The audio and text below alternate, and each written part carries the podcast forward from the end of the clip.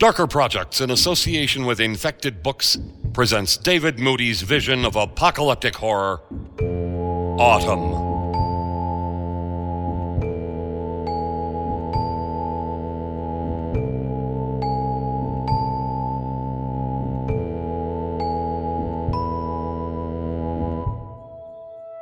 Audio production written and directed by Paul Mannering. Post production by Matt McLaren. Original music by Devin Anderson. Based on the book Autumn by David Moody.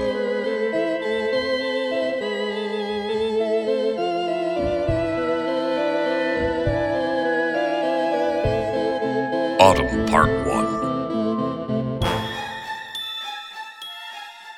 Billions died in less than 24 hours. William Price was one of the first. Price had been out of bed for less than 10 minutes when it began. He had been standing in the kitchen when he'd felt the first pains.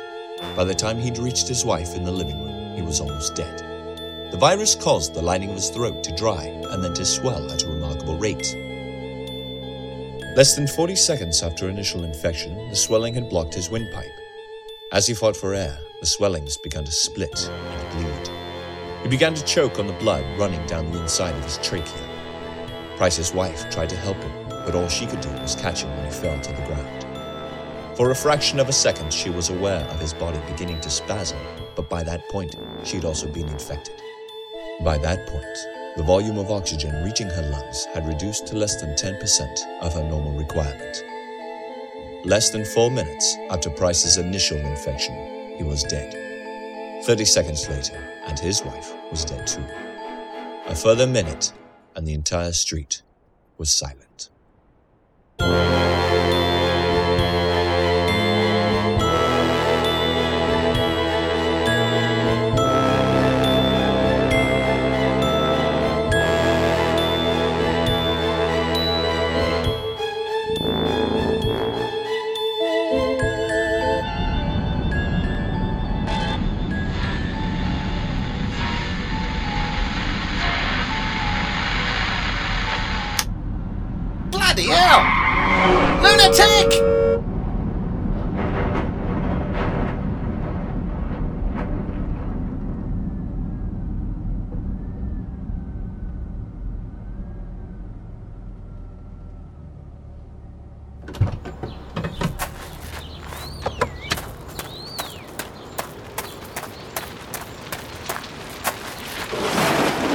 Jesus!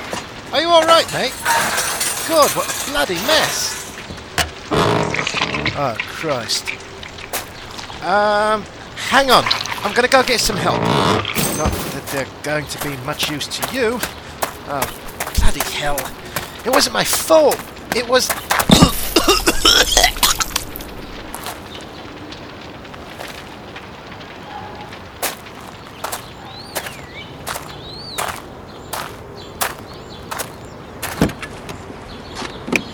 Come on, come on. Tell the police I just found the accident. Fellow was dead when I got here, officer. No signal. You are friggin' kidding me! For crying out loud, I'm six miles outside Northwich! Work, you damn thing! Oh, bloody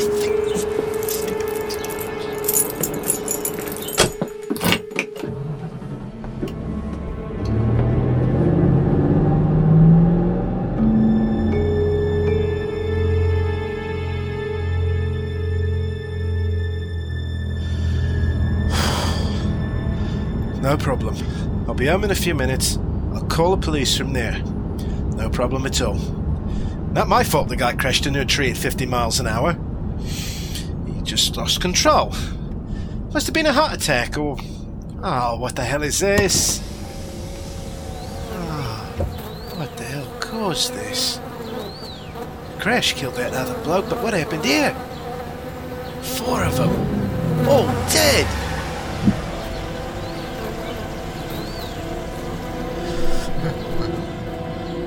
What the hell is going on? There's another one. Dead in the middle of the road. Oh, Jesus Christ. Look at his face. What did this?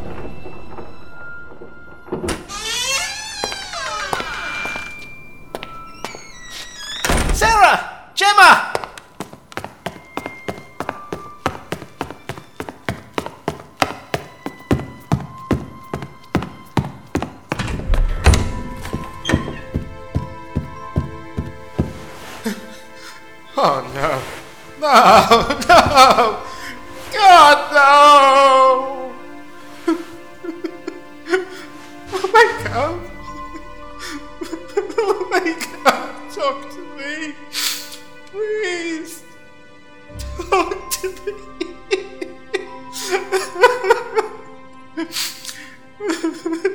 Gemma! Precious little girl! What happened to you? What did this to you? Sarah, I'm sorry. I'll leave you both here together. I'll, I'll go and get help. I'll find someone who can help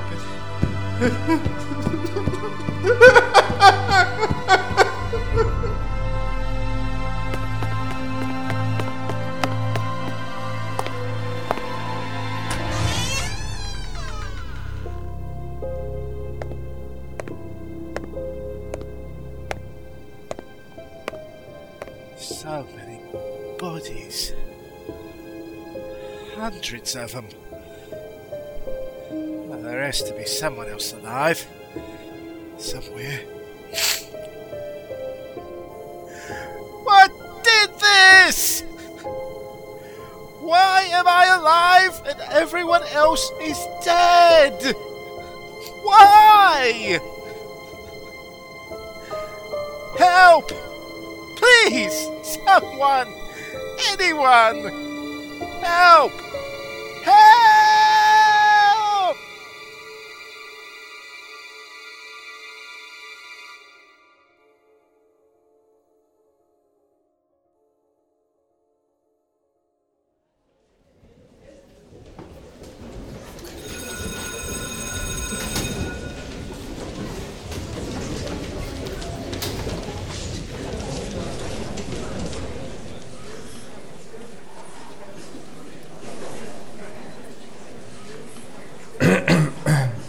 The uh, the work we do at at Caradine Computers is extremely important. Uh, we work on um, Sir, what? why don't you just give in now, sir? We aren't interested. Uh, as I was saying, we look after a wide range of clients, from, from small one man firms to, uh, to multinational corporations. We advise them on the software to use, uh, the, the systems to buy, and. James White, cut it out! Anyone would think you didn't want to listen to Mr. Collins.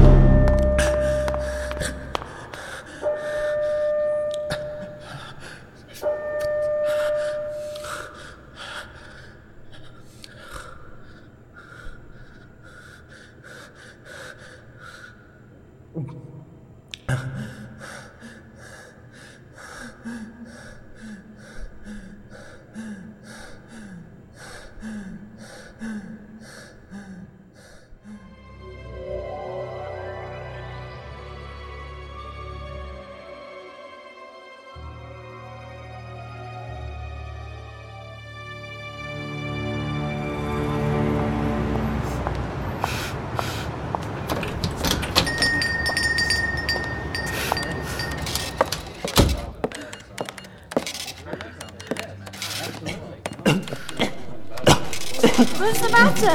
What's wrong? You having an asthma attack? Let go of my arm! Ow! You're hurting me. Let go!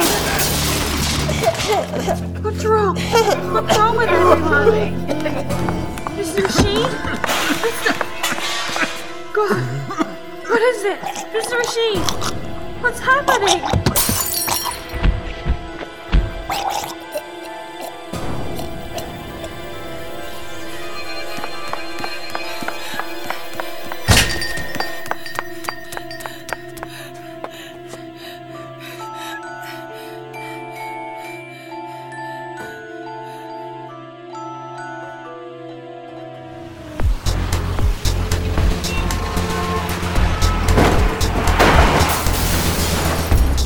By 11 o'clock on a cold, bright, and otherwise ordinary Tuesday morning in September, over 99% of the population were dead.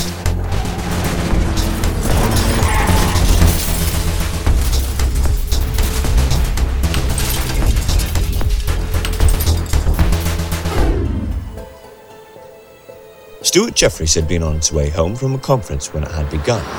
He'd left the hotel on the Scottish borders at first light with the intention of being home by mid afternoon. He had the next three days off and had been looking forward to sitting on his backside doing as little as possible for as long as he could. Driving virtually the full length of the country meant stopping to fill up the car with petrol on more than one occasion.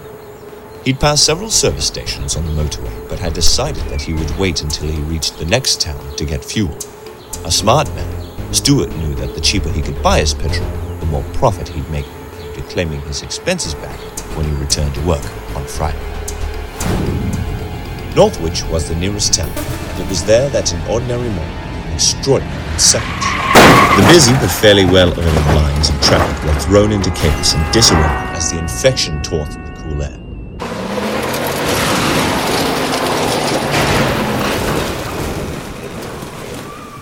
Desperate to avoid being hit as the first few cars around him had lost control, he had taken the nearest turning he could find off the main road and had then taken an immediate right into an empty car park. He had stopped his car, got out, and ran up the side of a muddy bank. Through metal railings, he had helplessly watched the world around him fall apart in the space of a few minutes. He saw countless people drop to the ground without warning and die the most hideous choking death imaginable.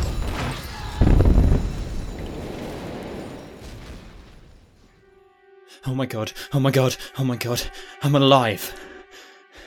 Everybody's dead but me. Gotta get a grip, Stuart. You've been sitting in this car for three hours. Whatever's happened out there, it hasn't got you. You can't just sit here forever. But it's safe in here. I don't want to move. What the hell's happened? What the hell killed all these people so quickly? Okay, step out of the car. Breathe. Breathe.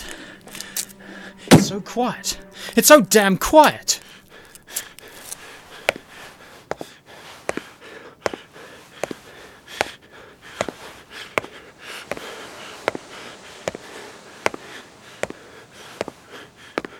At the far end of the car park, hidden from view at first by overhanging trees, stood the Whitchurch Community Hall. Named after a long forgotten local dignitary, it was a dull, dilapidated building that had been built and it seemed last maintained in the late 1950s.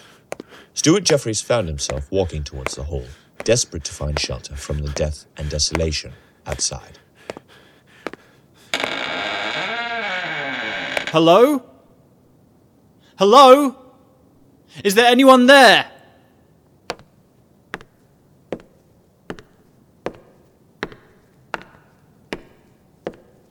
Hello? Is there anyone there? Hello? Hello? Is there anyone there? Is there anyone there? Hello?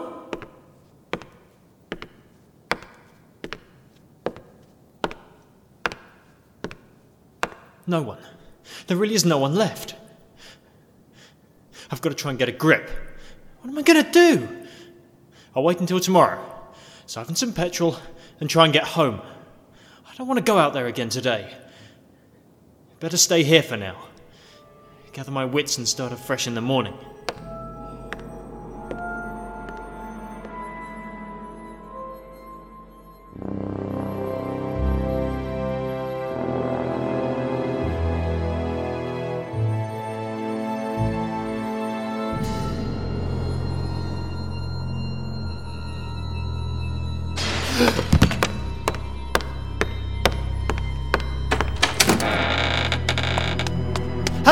Hey! Hey, you there! You there! Help!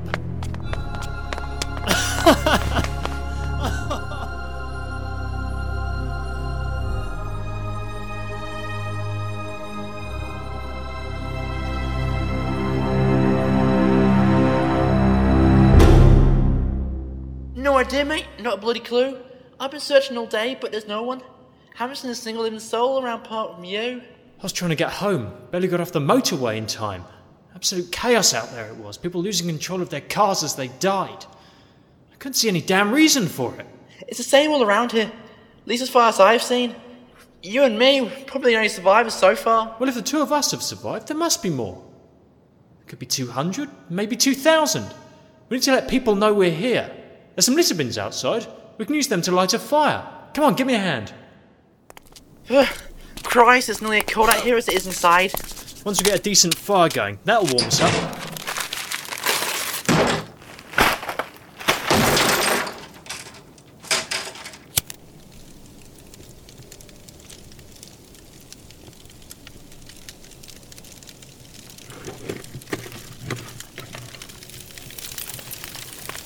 That's the trick! It's too damn quiet. My car's got a CD player in it. Let's make a bit of noise.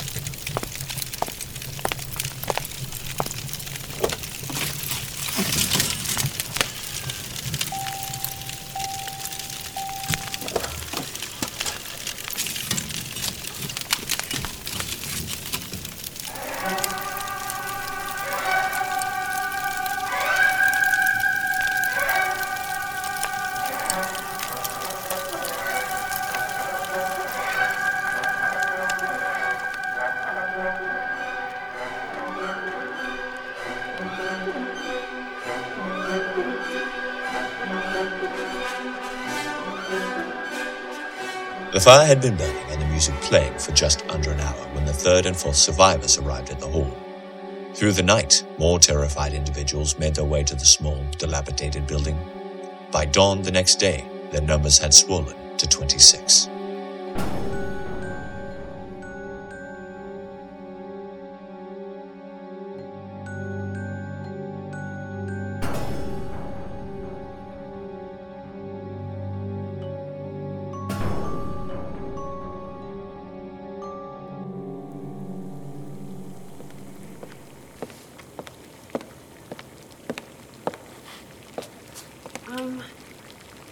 Emma, Emma Mitchell. The soup is a good idea. I don't think any of us have eaten since breakfast yesterday. Is there anything I can do to help? Uh, thanks anyway. Sh- shall I see if I can find some mugs? I found some mugs in the stores, stores with the soup. Scout camp supplies, I, I think. Okay, um, sorry. I'm starving. I haven't eaten since it happened. I was shopping whenever it started I to. really don't want to talk about it. Sorry, I didn't mean to. I'm sorry. It's just with everything that's. I mean, I don't know why. I. Doesn't matter. I understand. I'm. I'm Michael. Michael Collins. I Wish you'd found something different to eat, Michael. I hate soup. Especially vegetable. Christ, I can't stand bloody vegetable soup. Nor me. Still, I hope someone likes it. There are four cans in there. Were you far from here when it. A couple of miles. I spent most of yesterday wandering around. I've been all over town, but my house is only 20 minutes walk away. How about you? My place is just the other side of the park. I spent yesterday in bed. In bed? Didn't want to do anything else. I was homesick from university with this head cold. So I just put my head under the covers and pretended that nothing had happened. Until I heard the music that was. Bloody masterstroke playing that music. Soup's ready.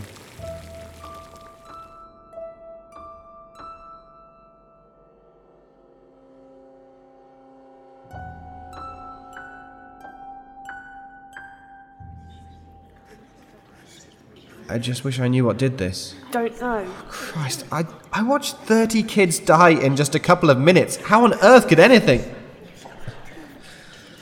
Sorry. It's okay. Are you warm enough? I'm okay. I'm freezing. I tell you, there are holes in the walls of this place. I stood in one corner this morning, I could push the bloody walls apart. It wouldn't take much to bring this place down. That's reassuring. Thanks. I'm just saying, you, you know there are stronger, safer buildings nearby, but going out there, don't think anyone wants to right now. That guy Jeffries, he seems to think he's in charge. All morning he's been telling anyone who will listen how he found this place. I heard. He's been in a huddle with those other two for a while though now. No way I'm going out there. What's the point? What's outside? Just thousands of dead bodies. So what else do we do then? How long can we stay here? It's cold and uncomfortable in here. We have no food, no supplies, and we're gonna have to go out if we're gonna survive. Besides, we need to know what's happening out there. For all we know, it could just be shut away in here with help around the corner. We're not going to get any help. Someone would have been here by now. How'd you know? How'd you know there's no one out there to help us? Fact is, we won't know anything until we get out there. I'm not going out. We've already established that. You're gonna stay in here until you're bloody well starve to death. Don't get smart. Don't get bloody smart with me. I know what you're saying, Stuart. I really do. But we need to do something. We can't just sit here and wait indefinitely. I can't. I can't go back out there. I can't bear to see it all again. I just want to stay here. The whole bloody world is falling apart. What do you mean falling apart? It's already happened, mate. This is it. This is all that's left. Yeah, you're right.